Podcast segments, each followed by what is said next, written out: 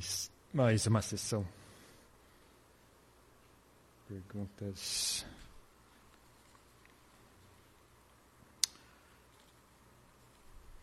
Ah, algumas pessoas escreveram preocupadas com a minha saúde e tal. Eu só vi que o pessoal está tá preocupado, deixa eu explicar o que é. Ah, quando o calor fica muito forte, meu estômago não digere mais comida, meu, meu sistema digestivo para de, de, funcionar. Então não é um, não tem nenhum risco assim, eu não vou morrer nada do tipo. É só que, só que aí como não digere, então eu fico fraco, né? eu fico sem, sem energia. Até vezes até sentar em meditação é difícil.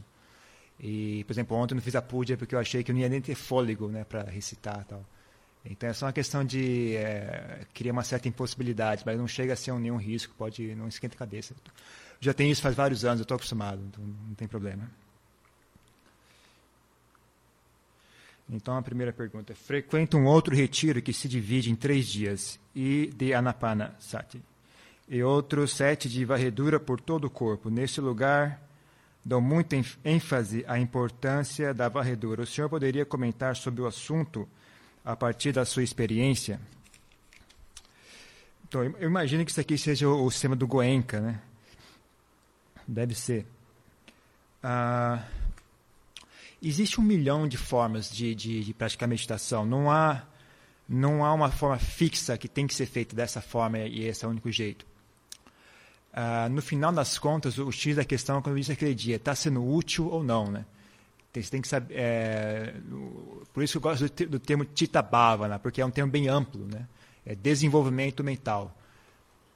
Cada pessoa vai, vai ter um estilo, vai ter uma forma, existe um milhão de coisas que pode ser feita, né? Inclusive, é, é, às vezes é incrível você estudar e você ler as histórias de, de, todas as tradições religiosas, né? De quanta criatividade as pessoas têm, de como as pessoas lidam de, encontram as formas diferentes de, de desenvolver algo, né? Então eu, eu, gostei muito, eu gostava quando eu mesmo eu nunca fui nunca fui cristão, mas depois que eu virei monge budista, eu peguei uns livros sobre, sobre o cristianismo, achei muito muito legal algumas coisas, né? Foi impressionante, principalmente o aspecto da humildade, né? Eu acho que no cristianismo é nota 10, assim. Né?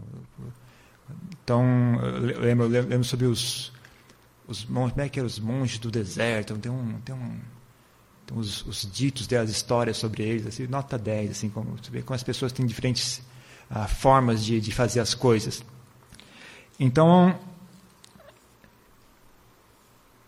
eu particularmente, assim, eu, como eu sou monge, né, e eu, então a minha vida é essa, eu, eu, eu acordo às três, acordava às três da manhã, agora estou num jet lag aí que está demorando para passar. Antigamente, né, quando eu sabia o horário do que o que, eu acordava às três da manhã e é isso, eu não tenho nenhum trabalho, não tenho que falar com ninguém, então eu não tenho, né, eu tenho o trabalho, eu pratico meditação. Então isso me dá uma liberdade de, de experimentar, de, de ter o tempo para isso. A maioria de vocês talvez é uma estratégia talvez interessante seguir um formato, né? Então aqui eles três dias praticando isso, três dias praticando aquilo, não, eu te dou as instruções você faz o que eu mandei. Então, essa é uma estratégia. Se você não tem tempo de pesquisar e, fazer por si mesmo, né, talvez seja, seja uma opção. Né? Eu, particularmente, não gosto. Eu, eu prefiro fazer eh, sozinho, mas eu tenho que, tenho que, ser, tenho que ser honesto. Né? Eu tenho tempo para isso. Né? Eu não sei como é que é a vida de vocês. Deve ser difícil, né? Você, porque demora, demora. É uma, coisa que requer estudo mesmo. Você tem que ficar ali fazendo contato, experimentando né? Um estudo constante, assim, uma coisa que demora tempo, tá? requer tempo mesmo. Então, às vezes vale a pena você simplesmente seguir um método, né? Eles dão esse método, você faz e vê o que acontece. Talvez ah, seja a melhor opção. Ah, mas no final das contas, todos, todos os professores que eu já ouvi falar e, e, estudei lá na Tailândia, todos eles são, são enfáticos nesse, nesse ponto. Né? Chega um ponto em que você tem que criar independência. Você tem que saber guiar a sua própria, sua própria prática. Né? Você não pode ficar o tempo inteiro seguindo métodos dos outros, pedindo conselho. Chega um ponto que você tem que botar o pé no chão e começar a andar sozinho. Né? Então, com relação ao método de varredura, então, como eu disse, não, não, depende, depende de você. O método de varredura não é bom nem ruim, depende de você saber fazer uso dele ou não. Né? Qualquer método de, de espiritual, qualquer religião não é boa nem ruim, depende das pessoas. As pessoas são boas ou ruins. As religiões não são nada. São as pessoas que são bom ou ruim. E também aqui, aí depende, como é um método, um método que deveria trazer um resultado, então é você saber se você está tá dando resultado ou não. Isso depende de você também. Né?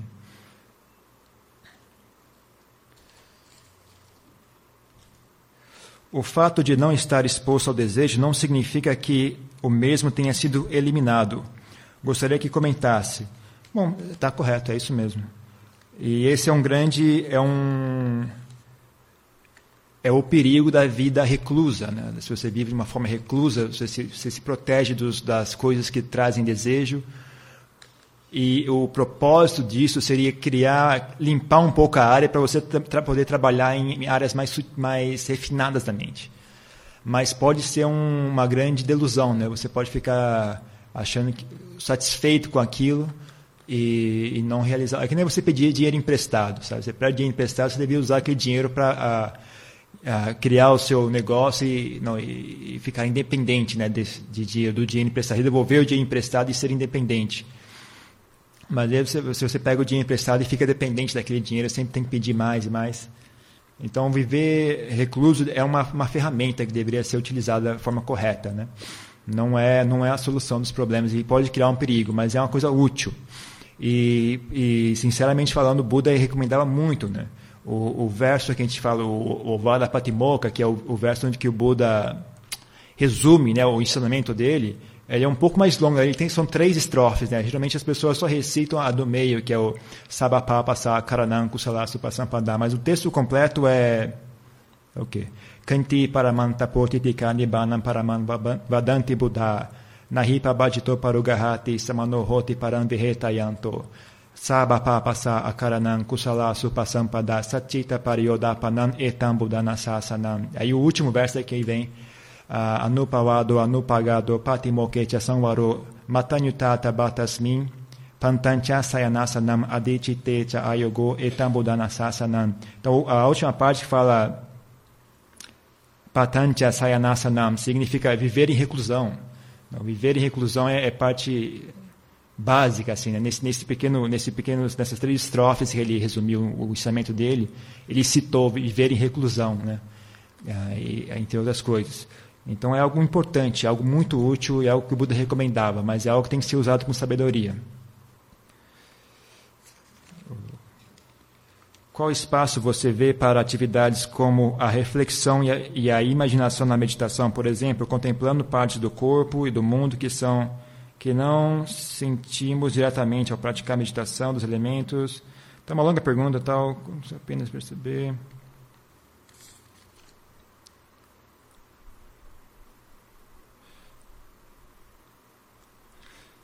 Então, basicamente, o resumo da questão aqui é o uso de, da reflexão na meditação, né? Você você usar pensamento, assim, por exemplo, uma coisa que é muito comum no, no budismo é pensar uma forma de, de criar desapego pelo corpo, então é pensar, refletir sobre a morte. Então, refletir sobre a morte, inclusive graficamente, por exemplo, imaginar o corpo, o corpo morto, como é que ele fica, como é que a pele começa a apodrecer, como é que os ossos são por dentro, tal. Ou, ou não numa parte não da morte, mas o, o corpo mesmo fisicamente, assim, anatomicamente. Né? Então, se separar aqui a pele, aqui são os músculos, aqui é o osso, Aqui são os tendões, os diferentes órgãos. Uh, separar e ver aquilo como se fosse um. quebrar aquela ilusão de que aquilo é uma pessoa, é um ser. Né? Então, uh, com relação a esse tipo de, de prática, né, ele, ela é boa, mas ela requer uma. uma para que ela seja realmente eficiente, né? ela requer um bom, bom nível de estabilidade mental. Assim, a mente tem uma certa, uma certa qualidade. Ah, dá para usar mesmo nessa, nessa forma normal, que a gente não só sentar e pensar e refletir, já tem um bom efeito. E é algo que eu recomendo. Né? Inclusive, eu recomendo bastante. Mas só para avisar que essa parte consegue ir muito longe. Assim, se você realmente conseguir conciliar samadhi com essa prática de contemplação, é a ferramenta nota 10, assim, a ferramenta, como eu chamo, ápice, né, o zenith das ferramentas a ferramenta mais afiada que existe. Então é uma prática muito boa e interessante. Só que, e, mas ela realmente, ela, então a pessoa está escrevendo que ela sente uma dificuldade e tal, e sente que a mente fica dispersa, mas é isso mesmo. É, a, essa prática ela, ela funciona mesmo, mesmo com a mente conciliando samadhi e, e a contemplação. É aí que essa prática brilha de verdade. Nesse estágio inicial você vai, vai, vai pensando, refletindo, aí a mente dispersa, ah, fica cansado às vezes, né? fica cansativo, ou então outros assuntos vêm à tona. Mas é assim mesmo. Então, isso é um, também é um aprendizado a ser feito. Né? Mas é algo interessante. É uma, é uma, vale a pena, mesmo que você ainda não tenha a mente totalmente estável e super uh, firme para poder fazer isso de maneira eficiente, mas ainda assim vale a pena. Vai estudando, porque tem, ainda, ainda assim traz muitos benefícios. Né? Quanto menor for a área onde a atenção estiver focada, mais aguçada se tornará a mente. Depende, não necessariamente. O problema é o seguinte: conforme você vai mais e mais entrando no assunto mente, né, esses, pontos de referência como grande, pequeno, né, se a área for menor, se a área for maior, ah, tudo isso começa a ficar muito relativo. Porque não há grande ou pequeno, né? tudo isso é, depende de como você experiencia as coisas. Basicamente, você deve, o que eu recomendaria aqui é você encontrar estabelecer a mente, supondo que você está usando um, um, objeto gráfico, assim, o seu objeto de meditação é algo gráfico, uma, uma, uma luz ou uma cor, uma, um objeto qualquer, uma, uma coisa visual. É, que estabelecer aquela imagem de forma que ela fique confortável. Como você vai expressar esse confortável? Se é grande, se é pequeno, se é perto, se é longe? Ah, isso tudo depende de você, não, não existe nada disso. Tudo isso, porque já está no aspecto mental isso. Né? Então, grande, grande em relação ao quê? Né? Então, depende da sua sensação, né? Do, se você sente que isso é grande, se é pequeno. E a, e a, palavra grande é uma coisa boa ou é uma coisa ruim? Depende de você. Né? Você acha que grande que significa o quê? Que é ruim? Ou grande que é bom? Não importa. Né? Então, não é questão de tamanho, a questão é de a sensação, a, a, aquele objeto de meditação fica mais ah, estável, fica mais fácil de manter aquilo. Né? Então, você se bota ele em frente de si, ele mais ou menos fica fácil de suster, fica é, estável, agradável, fica agradável, fica confortável, né? Então tem a ver com isso também. Então não, não, importa muito se é grande, se é pequeno, se é perto ou é longe. Isso depende de como você expressa aquilo. Mas o X da questão é está funcionando ou não. É só isso. Então, tem uma questão de experimentar. E como é que você vai expressar, grande ou pequeno, não importa.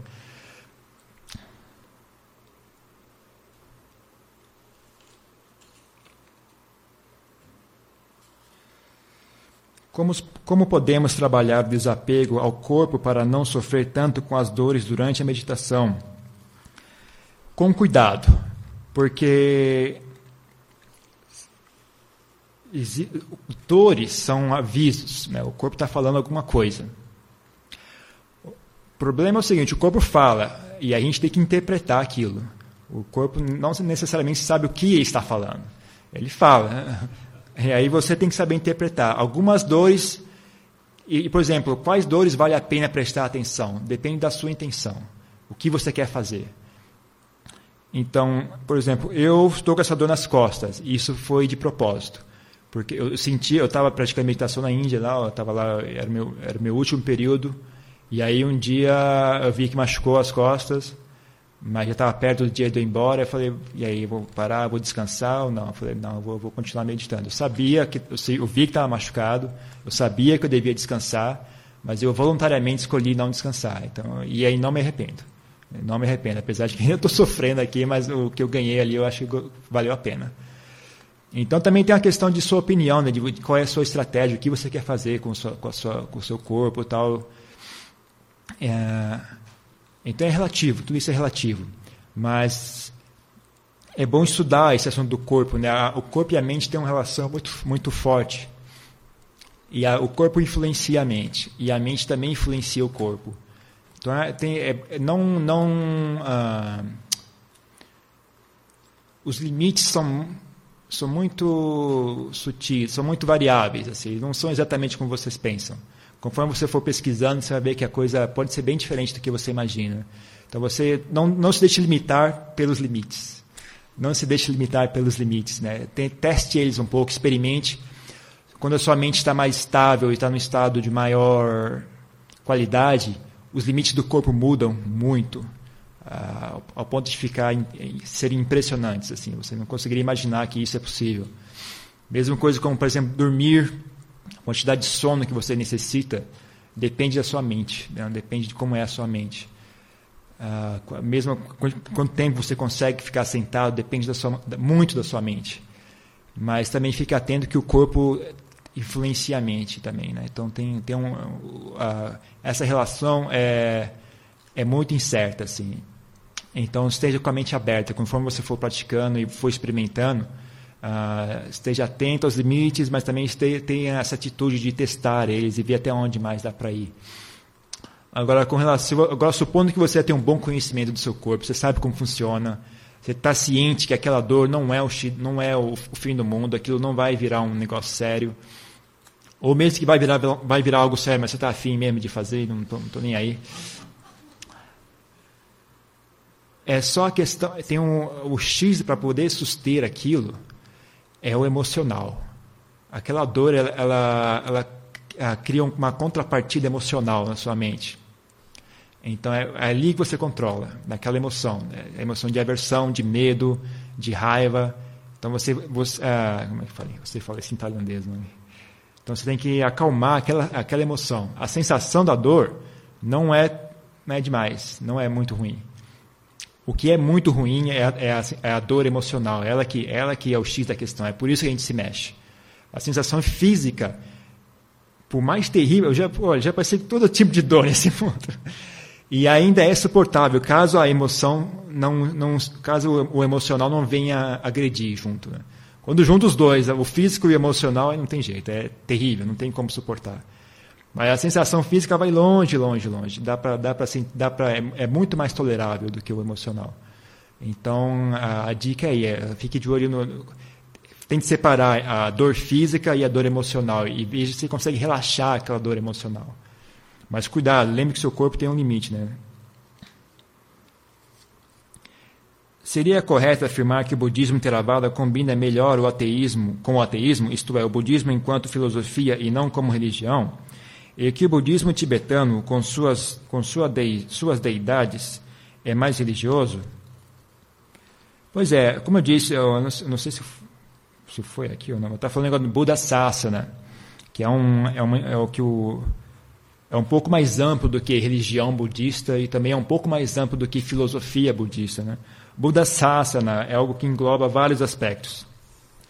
Então, o que, o que, eu, o que eu chamo de religião, por exemplo, são, são as imagens, são os, os rituais, os, os, costumes, né, a mesma cultura tal que cria ao redor. O que eu chamaria de filosofia budista são os, a linha de pensamento, os textos, né, o raciocínio por trás daquilo, então de, de, de filosofia budista, né?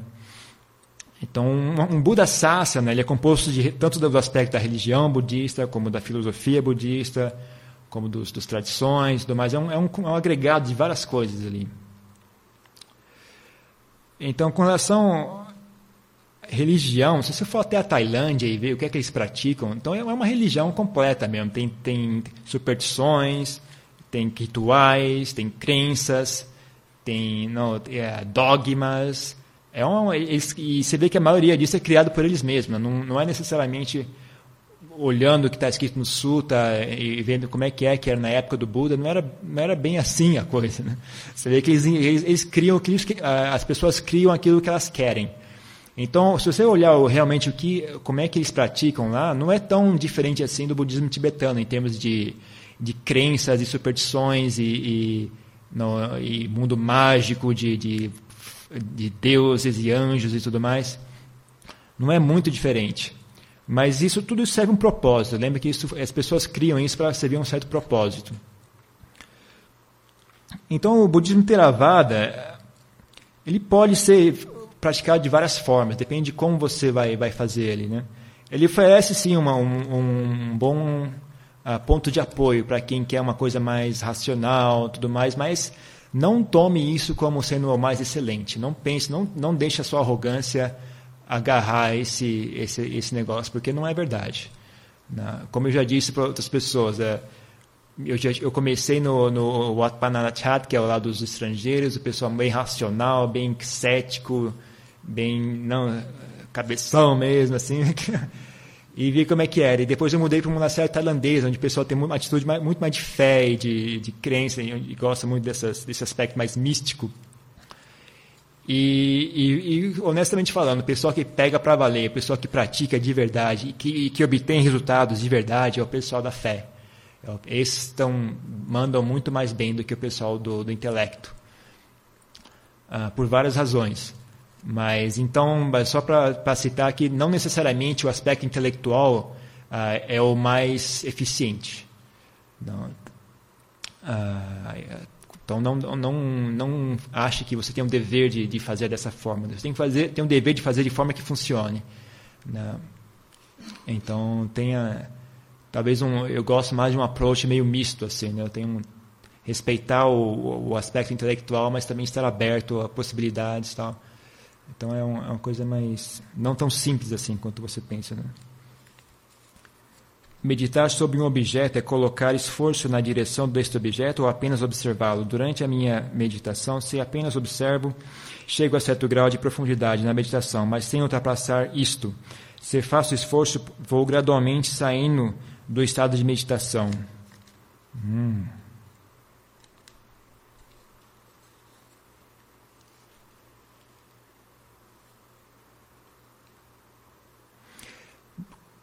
Por enquanto, trabalhe mais em suster isso por um longo período de tempo. Se, você, se, se só observando o objeto fixado você consegue ficar ali, eu acho que está tá, tá, tá correto. Estude um pouco o assunto manter isso durante um, um, período longo de tempo, assim, horas, não, uma hora tal. Ver o que acontece. Eu duvido que você vai conseguir chegar a uma hora. Provavelmente antes de chegar a uma hora a mente vai mudar. Imagino que sim. Mas se realmente você, quando você bota a intenção, você vê que o, a mente fica grosseira e perde o, aquela qualidade, então tá, tá errado. Ah, mas man, procure um pouco estudar o assunto manter aquilo, ver como é o que eu tenho que fazer para que isso fique, que isso continue por um longo período de tempo. Né? Experimente um pouco nesse. Esse tem que tem que ser um pouco de experimento também. Você tem que, você tem que aprender isso mesmo. A minha, a minha sugestão é investigue, investigue esse lado. Não sei se vai funcionar ou não, você descubra sozinho. Essa é a primeira vez que me chamam de burro e eu compreendo. Não. Se você compreendeu, significa que você não é burro. Tá vendo como você é burro? Falei que você é burro. Você está errado. Graficamente, a, pe a pedra ali fora diz: Vai lavar-te na piscina de Siloé. Buda significa. Buda, dois pontos. Significa, siga o caminho descila rumo à iluminação. Outro mergulha no Alcorão e volta a volta encharcado de amor e bondade. Ó oh, homem religioso, onde todas as religiões se encontram? Obrigado. Eu entendo tudo, todas as religiões como uma escola, assim, um método para ensinar algo às pessoas. Ou você pode inserir todas as religiões como sendo academias de ginástica, né, para as pessoas exercitarem algo, desenvolverem algo. Então, são, ou você pode dizer que todas as religiões são ferramentas. Não, ferramentas para. O que é uma ferramenta? Ferramenta é algo que potencializa. Então, um martelo, você bater um prego com um punho, não é brincadeira. Mas o martelo, então, ele potencializa a sua força. Né? Ele é uma ferramenta que potencializa aquilo, aquele, aquela sua força. Então, eu entendo religiões como sendo isso, uma ferramenta que potencializa uh, uh, algo dentro dos seres humanos. Mas é como todo martelo tem que ser usado de forma correta, não para agredir as, as demais pessoas. Né? Então, a ferramenta em si não, não garante o uso. Então, esse é o problema maior. Né?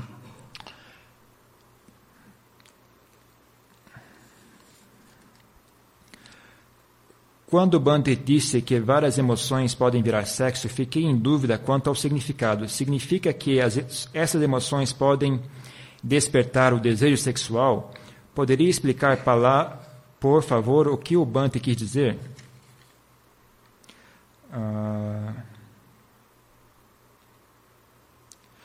o que eu quis dizer é que sexo acaba funcionando como um grande ralo, né? um grande esgoto, onde todo, toda a nossa muita energia vai embora, vai sendo, vai sendo jogada ali dentro. Um dos motivos pelo qual, pelos quais isso acaba ocorrendo dessa forma é por nossa incompetência em lidar com nossas energias. É uma das razões. Então a gente tem aquele negócio de dizer, o que eu faço com isso? Sexo. então ele, é por isso que tem essa sensação de alívio que a gente tem também. Tem, é uma, uma, tem certas coisas que estão querendo sendo ah, até excretar, assim, vamos dizer dessa forma. Você quer excretar certas energias e você acaba usando sexo para fazer aquilo. E mesmo coisas boas, né, como amor, como carinho, também acabam indo caindo no ralo do sexo, porque é uma, é uma forma de expressar esse, esse amor, esse carinho também. Então, como eu estava dizendo agora há pouco, eu como monge, né, eu fui um dos meus das minhas dificuldades, quando eu tive que eu já, eu já tive namorada, tive mais. Então, quando eu abandonei, eu virei celibatário, um, né, celibatário você tem que lidar com o sexo, você tem que lidar com isso. Você tem um grande, como fosse um, você estaria numa cabaninha, é menor que esse tablado, minha, a cabaninha, no meio da, do mato, sem energia elétrica, sem ninguém por perto, né? às três da manhã ali, você. Aí é como se fosse um leão dentro dessa cabaninha, né? Você e um leão, um olhando para a cara do outro. Ali. E agora? Aí, como é que vai ser? Aí você tem que encarar. Aí a minha solução foi, foi aprender. Essa a minha, a minha, a minha inclinação é mais eu sou, pelo lado de aprender e investigar as coisas. Então eu fui investigando, ver o que está acontecendo, por quê, da onde que vem, quem é o quê, quem está fazendo isso, quem, para onde que isso vai. E fui investigando, fui aprendendo, né? E um belo ponto chegou o, o, o aspecto do sexo que tem a ver com carinho, com amor, né? E aí pegou, isso foi o mais difícil de todos, porque o, aspecto, todos os aspectos mais grosseiros, né, você, tem, você pode usar o seu apelo, você pode apelar para o senso de decência, né, falar que é isso, que é absurdo, coisa feia, tal, mas que ou você pode olhar para o lado negativo daquilo. Mas quando chegou nesse aspecto, eu falei, é onde não tem lado, lado negativo, né? Você dar carinho, ter amor, tal, expressar amor, tal. Aí, aí que, que eu tive que, não, ok, realmente é bom, é, está correto, mas eu, eu, escolhi uma outra bondade, agora eu, eu segui um outro caminho. Agora minha, minha bondade vai ter que seguir um outro circuito, agora vai ter que ser uma... Essa, essa mesma bondade não vai mais basar para sexo, basicamente. Eu não vou jogar fora essa bondade, mas não, ela não vai mais passar por esse circuito, agora vai ter que ir para outro local. Né? Então é uma forma de... Então é isso, né? o negócio do sexo, é, como eu disse, é uma máquina. E é uma máquina que, como, como toda máquina, ele não, não possui a, a, como é que chama? Volition, volição, não possui intenção, não é uma pessoa. Ele não tem uma opinião. Uma máquina, você bota combustível liga, ela funciona. E, como eu disse, o sexo funciona com qualquer, combustível. Então é só isso, é uma máquina que funciona. Você bota energia ali, ela funciona. Então é só isso o sexo, não tem nada demais. Era isso a pergunta tem mais uma coisa que não. Significa, sim, os, as emoções podem despertar desejo sexual? Sim. As emoções todas, qualquer coisa pode despertar desejo sexual, até essa lamparina aqui, ó. Cuidado. cuidado, cuidado. É falando sério, gente. Parece que é piada, mas é sério. O que o Buda prega sobre a instituição sagrada da família, sobre a obediência dos filhos e a responsabilidade dos pais. O Buda era muito, muito enfático nisso e dava muita importância para a família. Quando a gente nasce numa família, como eu disse outro dia, gente, um dos fatores, um dos fatores, não é o único, mas um dos fatores mais importantes é o nosso vínculo, é vínculo com aquelas pessoas. Então, se você nasceu filho de alguém, é porque você tem um vínculo, vínculo com aquela pessoa. Principalmente se você nasceu filho de uma pessoa e você aquela pessoa é uma boa pessoa, guarde bem esse vínculo, não jogue ele fora, não deixe essas coisas quebrarem. Isso é um, esse é um, é, é um tesouro, é um, é um tesouro que você possui. E esse tesouro não veio fácil, gente. Encontrar gente bem é difícil. Então, se você tem uma boa família, ou pessoas na sua família que você vê que tem, são pessoas sábias, de um aspecto ou de outro, ninguém é perfeito, mas tem sempre alguma coisa boa, então resguarde esse vínculo, nutram esse vínculo, Não deixa ele morrer, mesmo se a pessoa está indo embora, vai atrás dela, procura, manda a carta, não deixa cair, não deixa a peteca cair. Não, não perca bons amigos, né? Ah, não é só essa vida, né? Isso aqui, depois disso aqui, a coisa continua rolando. Então, é, é, é muito útil e muito vital ter bons amigos. Então, construa boas amizades, construa boas amizades, sustenha as boas amizades que já existem. E qualquer pessoa que nasceu junto a nós, seja nosso pai, nosso filho, nosso irmão, nosso essas pessoas têm um vínculo conosco, então é bom a gente resolver esse assunto de forma correta, né? porque esse vínculo talvez continue daqui para diante.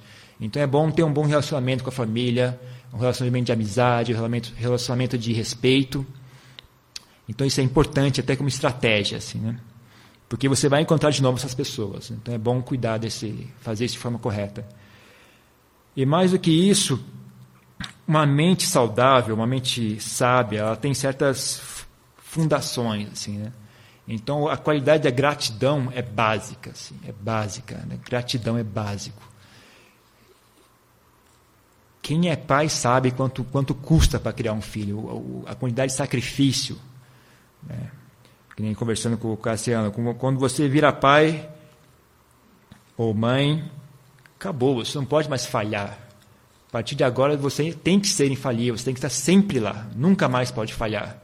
Não tem como você não, não funcionar. O dia, ou a, você tem que suster aquela família sempre. Então você não pode mais, até mentalmente, você não pode ficar doido. Se você é pai, gente, estou falando sério, se você é pai, você não pode perder o, a, o equilíbrio mental.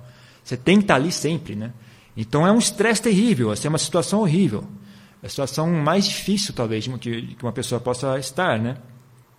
Então é bom a gente pensar né, sobre essas coisas também, ter um pouco de gratidão, um pouco de, de humildade, ver o sacrifício que é. Né? A pessoa, quando você vira pai, você não pode mais, tipo, ah, não quer saber de uma coisa, vou, vou largar meu emprego, vou virar alpinista. Não tem como. Você tem uma família para sustentar, sua liberdade acabou, né? é um sacrifício enorme, as pessoas não pensam nisso. Então, gratidão é, é básico, assim, né?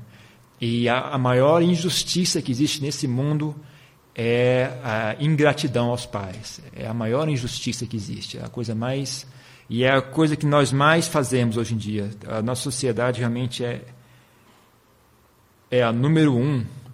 Talvez só as aranhas sejam pior, onde as, uh, os filhotes de aranha vai e come a mãe, né? É o, consegue ser pior que a gente. Mas a nossa sociedade nota 10 em ser baixo nesse aspecto, sim.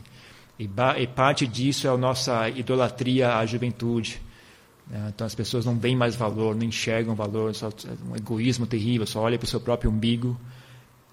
E também agora vou também vou dar um vou dar um crédito para os filhos, que é às vezes os pais também são duros, não é difícil de gostar deles. Então um pai poderia ter uma boa, o pai e a mãe poderiam ter um ajudar o filho a ser um, um, um filho grato, sendo um bom pai, uma boa pessoa, né? sendo uma pessoa um bom exemplo para eles. Às vezes eles têm uma ânsia muito grande de ensinar, mas não, não para para pensar. Talvez ensinar, por exemplo, fosse uma boa, uma boa opção. Né? E também saber respeitar os limites das pessoas. Né? Não dá para fazer outras pessoas serem perfeitas, mesmo porque a gente não é perfeito. Então também tem, tem um jogo de equilíbrio ali. Até, até que ponto eu tenho que ensinar, até que ponto eu tenho que deixar rolar. É uma coisa difícil mesmo, não tem, não tem jeito. É, é, um, é para ser difícil, não tem como não ser difícil.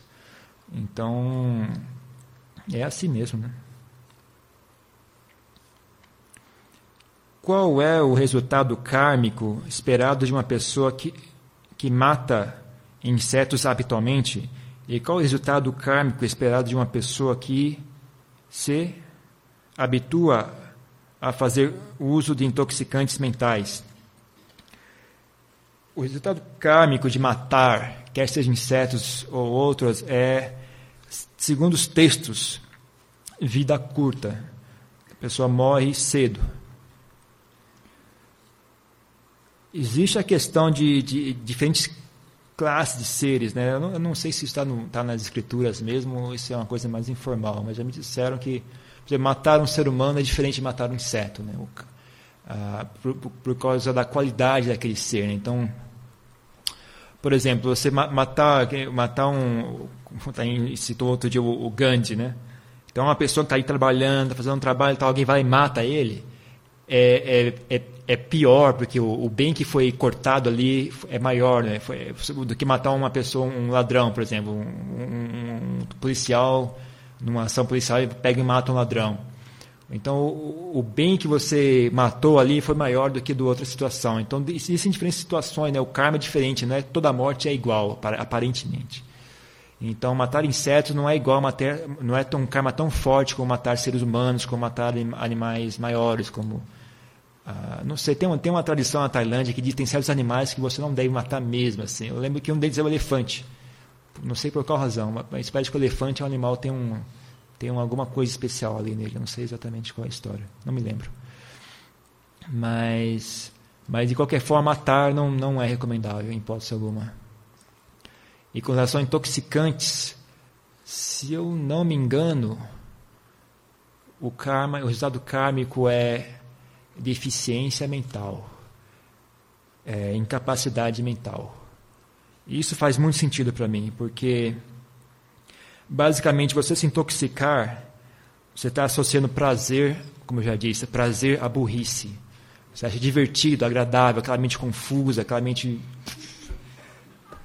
Você vai associando isso frequentemente, né? Isso você vai, a sua mente se inclina nessa forma, ela sente prazer em ser assim. Ela vai gostar de ser assim, né? Então, para mim, isso faz muito sentido esse, esse karma, assim. Então, mas que eu, que eu, que eu, que eu me lembre é isso, né? O karma de intoxicantes é esse. É, eu, acho, eu me lembro dessa forma, talvez esteja errado. Isso, isso tem nos sutras, tem, tem, tem nas escrituras, né? Deixa eu beber um pouco de água. A balinha funciona melhor. Não, não precisa. Não. Já que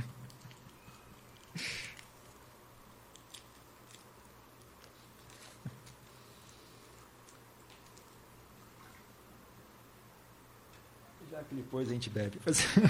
então isso vai Chalong Satá, né? Já que, vamos, que é assim, então vou celebrar a sua fé. Chalong Satá.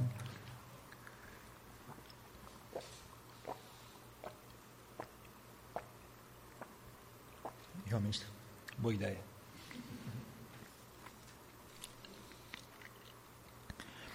Por favor, o senhor poderia explicar o que é a iluminação? Obrigada. Ótima pergunta porque isso também é um assunto importantíssimo. E é uma coisa que eu também tenho, tenho observado, é algo que está tá ficando esquisito, essa história de iluminação. A maioria tem, uh, o termo iluminação em si, também, que nem eu, quem falou, o termo meditação, honestamente falando, ele não vem do budismo, esse termo, ele não faz parte do budismo. É uma coisa que foi anexada, por, por, por um motivo prático, motivo prático.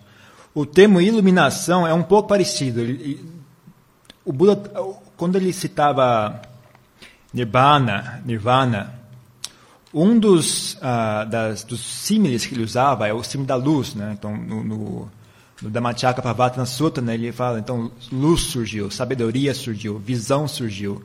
Uh, não, eh, vários, vários uh, adjetivos que ele dava, mas um deles era o da luz, né? Ele também fala, surgiu luz. Então a gente fala iluminação, mas também eu tenho a impressão que isso vem de alguma cultura, alguma tradição ocidental mesmo, né? não é tão oriental assim essa ideia de iluminação. Dentro do budismo Theravada, que, que gente chama de iluminação é o que se chama o fruto de arahat, arahant, que é o, a, o, o núcleo mais, mais básico desse, desse, disso é o quê? Está quebrado o ciclo de nascimento e morte. A pessoa não nasce mais. Quebrou-se o ciclo de nascimento e morte. Ela não volta a nascer mais. Então, é basicamente isso, né? O, o, mais, aí, mais do que isso, tem várias, você pode especular de várias formas. E existe a explicação né, técnica de como isso ocorre e tudo mais. Né? Eu não vou entrar nesse detalhe. Mas basicamente o, mais, o, mais, o núcleo mais, mais básico é esse, né? é o fim do ciclo de nascimento e morte. É isso que a gente chama de iluminação, dentro da nossa lição Theravada. Eu já vi, olhando um pouco o budismo Mahayana, me dá a impressão de que eles mesmos não sabem exatamente o que é que eles estão chamando de iluminação. É um termo que é usado de forma bastante solta, assim, né? Então, por exemplo, eu li um, um, um texto de um, de um mestre e tal, ele ele falando que ele estava praticando, tal, tal, aí ele alcançou a iluminação, mas depois passou, aí ele voltou ao normal. Aí eu, aí eu putz, Então não sei o que, que ele está chamando de iluminação. Né? É um insight? É um, é um samadhi? O que, que é que ele está chamando de iluminação? Eu, por exemplo, um outro também, que eu, aliás, eu gostei muito daquele, daquele livro, achei nota 10, eu senti muita inspiração, mas você vê que o, o termo iluminação é usado de uma, alguma forma diferente, eu não sei o que, que ele está falando. Porque ele diz que a um certo ponto ele alcançou a iluminação. Mas, teoricamente, ele é um bodhisattva. Um bodhisattva. Então, então não é isso que ele alcançou, né? porque ele, ele, ia ter que continuar nascendo e, e desenvolvendo paramita dele até alcançar o, virar um Buda. Então, o que, que ele quer dizer com iluminação, eu não tenho a menor ideia. Então, eu não sei, dentro do budismo Theravada é isso que a gente chama de iluminação. Existem quatro, nesse, então, nesse, nessa, seguindo essa linha de pensamento, existem então quatro, quatro, né? Bom, três, três, a terceira se subdivide em várias. Então, a primeira forma de iluminação é a, a iluminação do Buda, que chama Samasambudha. A segunda é o Pacheka Buda. O terceiro é o Arahant. O Arahant se divide em quatro, que é o Patisambhida, Chalabhinya, Tericha e o último é o Sukha Vipassaka. Mas a iluminação deles é a mesma. E isso é algo que também é, entra em divergência com o budismo Mahayana. O budismo Mahayana que diz que não. Que o Arahat não iluminou de verdade. Ele iluminou, mas tem que iluminar de novo. Porque, não, porque só quem alcança a iluminação é o Bodhisattva. Então, mas o que o Buda diz, o que está nos sutras, que vocês podem olhar para ver, foi perguntado a respeito disso várias vezes, e várias vezes ele respondeu de maneira clara e perfeita. Não, a iluminação é a mesma, a mesma iluminação que o Buda alcança, o Pacheka Buda alcança e os Arahants alcançam. O que acontece, o que sobra depois que, que aquela iluminação ocorre é diferente. Então, depois que a pessoa, o que a pessoa constrói, né, depois, depois que você alcança a iluminação, o que é que sobra daquilo? Ah, o que, o que sobra do, do Buda é algo muito especial, é, é o Buda, assim, né, o B maiúsculo.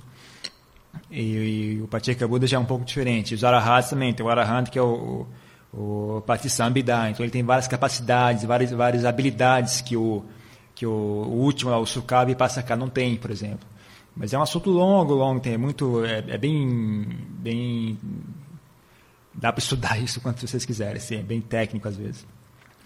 Então, mas aí, mas a iluminação é a mesma, né? Então isso é, para mim é importante citar isso, porque é um assunto que hoje em dia as pessoas têm muitas opiniões a respeito. Mas existe também outro, outra coisa importante é existe aparentemente existem quatro que o Buda chama de Arya Pugala, são, a partir desse ponto diante, eles chamam, são pessoas nobres, pessoas de outro nível. Aí a gente também, como eu disse, essa palavra iluminação não vem do budismo, então a gente usa essa palavra de maneira meio livre. Então a gente também chama isso de iluminação. Por exemplo, a pessoa alcança sotapana, que é a pessoa ela alcançou um estágio em que ela não retorna mais, ela, ela não, não, não regride. Não tá chegando naquele estado ali em diante, só vai para frente, não tem como regredir. Já, já, o que no máximo sete vidas ela alcança o, o fruto de Arahat. Então a gente também a gente fala, é, ele alcançou um estágio de iluminação. Então é um termo bem solto assim. Então tem o Sotapana, tem o Anagami, o Sakadagami e tal. Então o que é iluminação? não sei. Eu queria que vocês me dissessem, não sei o que é que vocês chamam de iluminação, depende das pessoas. Né? Mas para mim, eu uso a palavra iluminação, esse isso que eu disse, né? quebrar o ciclo de nascimento e morte, quer seja no formato de um arahant, quer seja no formato de um pacheka Buda ou do sama Buda, sama Sambuddha, né? Para mim, para mim o que eu, o que eu penso como iluminação é isso, né? Esse o fim do ciclo de nascimento e morte. Bante, o que acha de meditarmos duas horas ao, ao ar livre, aproveitar o tempo bom? Também tem outra aqui sobre meditação, sobre sugestões a diferença entre meditação em grupo e, ou meditar sozinho. Ah, não, essa aqui é um pouco diferente. Será que uma, uma meditação guiada pelo praticante não seria, mais. Então, uma pessoa pedindo uma, uma meditação guiada, outra pessoa pedindo para meditar ao ar livre? Essa aqui eu vou responder. Ah, quando a gente fez a grade do retiro, né, essa questão surgiu, né, de ou definir quanto tempo de meditação e bater um sino, as pessoas levantam, e depois bate sino, elas voltam. Ou deixar o tempo livre e as pessoas, cada um, fazer seu próprio horário. No final, a decisão foi de, de fazer, é, delimitar o tempo, porque é, para as pessoas que estão começando é mais ter um, uma meta clara, é mais útil talvez. Mas eu acho que eu, simplesmente hoje é o último dia do pessoal do, dos cinco dias e o restante do pessoal vai ficar os nove dias. Eu, eu sou a favor de, de liberar o pessoal, quem quiser meditar lá fora, quem quiser fazer seu próprio horário, vai continuar batendo no sino aqui dentro da mesma forma que antes, o celular vai fazer sua função. Mas talvez eu, eu, sugiro o pessoal, fique à vontade a partir de agora, medite, faça seu próprio horário, veja quantas horas você quer sentar. Pode meditar lá fora também, se está muito calor. Mas cuidado, não, não, não, não caia. Veja se funciona antes. Né? Se está funcionando meditar com horário marcado, use isso, não, não, não caia na tentação de, de querer dar um passo maior que a perna. Né? Seja honesto, né? tenha, tenha humildade. Né? Então, com relação à meditação guiada, eu honestamente eu nunca fiz meditação guiada. Então, eu, se eu tivesse praticado meditação guiada, eu, eu, acho que eu ia saber de como é que, como é que isso beneficia as pessoas, ia saber ensinar essa, a, essa meditação guiada de forma que fosse útil. Mas eu sugiro o seguinte, que tal o senhor Arthur amanhã de manhã dar uma meditação guiada de meta? é legal ser monge que ninguém tem coragem de falar não. Então amanhã de manhã eu passo a bola para o Arthur, dar uma meditação de meta guiada, ok? Amanhã no horário da no horário das 6 horas, 6 horas. Em vez daquela palestra, você dá a meditação guiada de meta. Porque eu realmente nunca fiz, eu acho que seria. Eu não, eu não sempre fui meio freestyle. Há diferença entre meditar em grupo de pessoa, em um grupo de pessoas experientes na prática de meditação ou meditar sozinho? A meditação é um processo individual ou é possível transmitir conhecimento durante a prática de meditação, mestre para aluno? A questão aqui não é tanta meditação, a meditação, a questão aqui é as coisas estranhas que uma mente é capaz de fazer. Né? Esse negócio de mestre aluno, de transmitir conhecimento mentalmente e tal. A mente é incrível. Ela faz muitas coisas incríveis. É um assunto longo, é um assunto infinito, na verdade. Inclusive é um obstáculo se você realmente se obcecar por esse assunto, porque ele não acaba nunca. Começar a meditar sozinho ou em grupo, eu acho que tem a ver com, com a sua como o seu, seu sistema reage, assim, se você se cria, você é que nem meditar, depende do local, por tem gente que medita melhor num, num espaço aberto, tem gente que medita melhor num lugar fechado, tal. Ah, depende de como o seu, seu, seu sistema reage àquilo, àquele ambiente, né? A presença de outras pessoas influencia o seu estado mental. Então, para umas pessoas isso pode ser útil, para outras pessoas isso pode não ser muito útil. Né? Então, é relativo. Agora, esse negócio de mestre-aluno, isso, isso, isso, é uma longa história.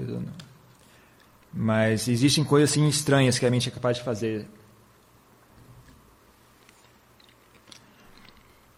Às vezes não consigo ficar pelo tempo que gostaria, pois é muito frustrante não sentir algo, entre aspas,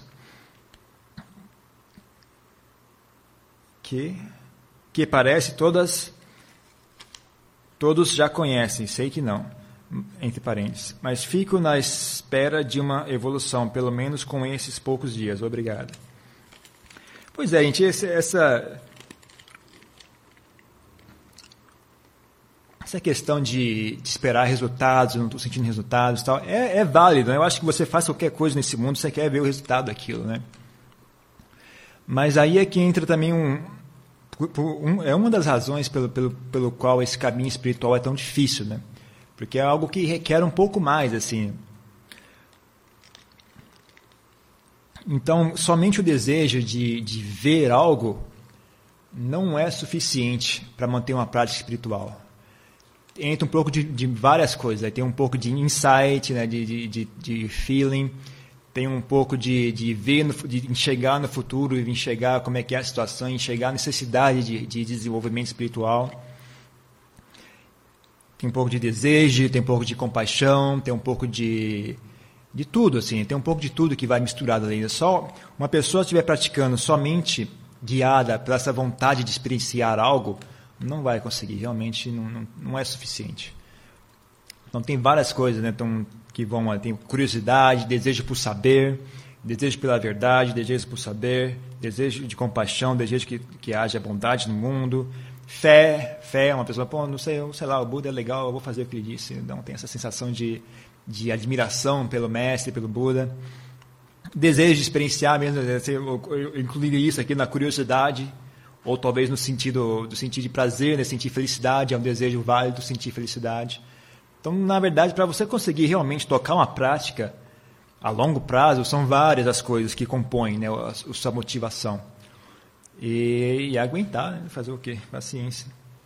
Não tá, se, se, você, essa pessoa tivesse, além do desejo de experienciar algo, se ela tivesse um pouco mais de insight, por exemplo, o que é que nós estamos fazendo, por que, que, por que a mente cria sofrimento, né? e, e vendo, entendendo essa razão, ver que ah, se é assim, então eu vou, eu vou resolver esse problema, não vou deixar isso ficar assim.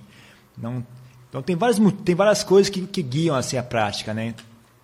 Então, se essa pessoa não tivesse esse tipo de insight, o fato de não ter experienciado algo ainda não seria um obstáculo.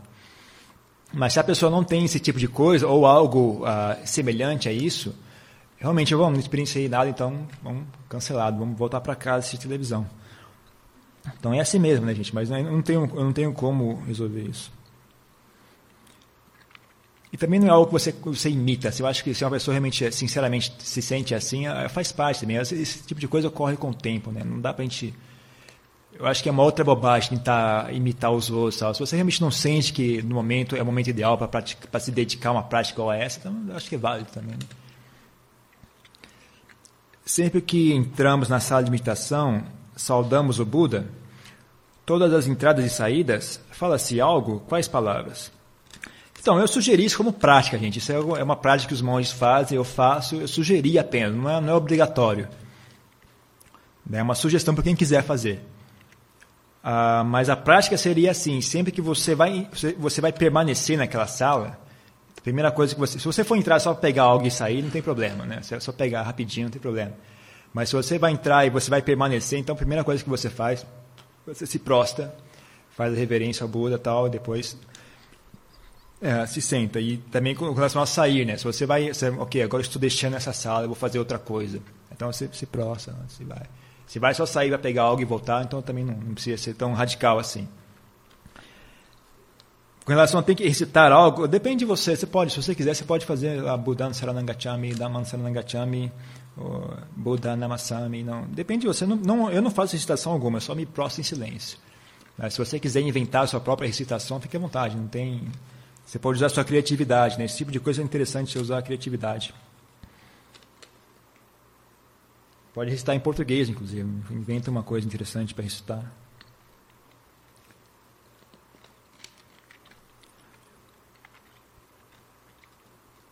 O caminho budista e o caminho do yoga são conciliáveis, do seu ponto de vista? Eu não conheço o caminho do yoga, não sei dizer. Eu nunca estudei yoga, né? Nunca estudei o hinduísmo, não sei dizer. Bante, a tradução do discurso ontem na palestra do Dhamma me tocou profundamente. Lindo! Lindo eu ou o discurso? o senhor falou, se essa aqui for a pessoa que fez o negócio do, do, do sexo lá, eu, vai tomar bronca, hein? O senhor falou que até os bodhisattvas precisam praticar dana e sila. Como assim caridade? Poderia falar um pouco sobre isso, Grata?